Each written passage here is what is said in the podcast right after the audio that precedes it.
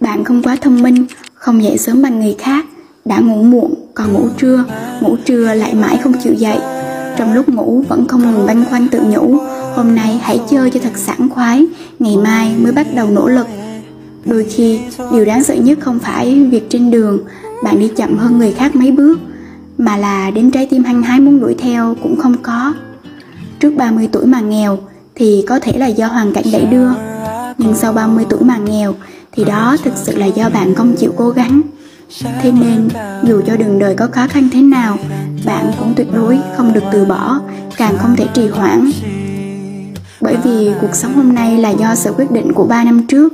Nhưng nếu hôm nay bạn vẫn sống cuộc sống giống 3 năm trước, vậy thì 3 năm sau bạn vẫn sẽ chỉ như vậy mà thôi.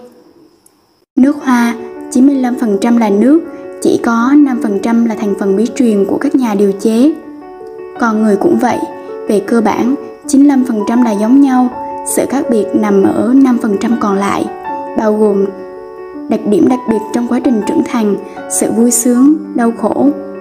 Tinh dầu cần 5 năm để tinh chế 10 năm mới pha vào nước hoa. Con người cũng vậy, cần phải trải qua quá trình rèn luyện, trưởng thành mới tạo được bản sắc riêng, mới trở nên độc nhất vô nhị. Không phải ai nỗ lực cũng sẽ có được thành công người có được thành công là người nỗ lực hơn rất nhiều so với những người cố gắng. Có rất nhiều người đã cố gắng hết sức, nhưng vẫn thất bại. Thế là buông xuôi bỏ cuộc. Đó chính là một phép thử của cuộc đời.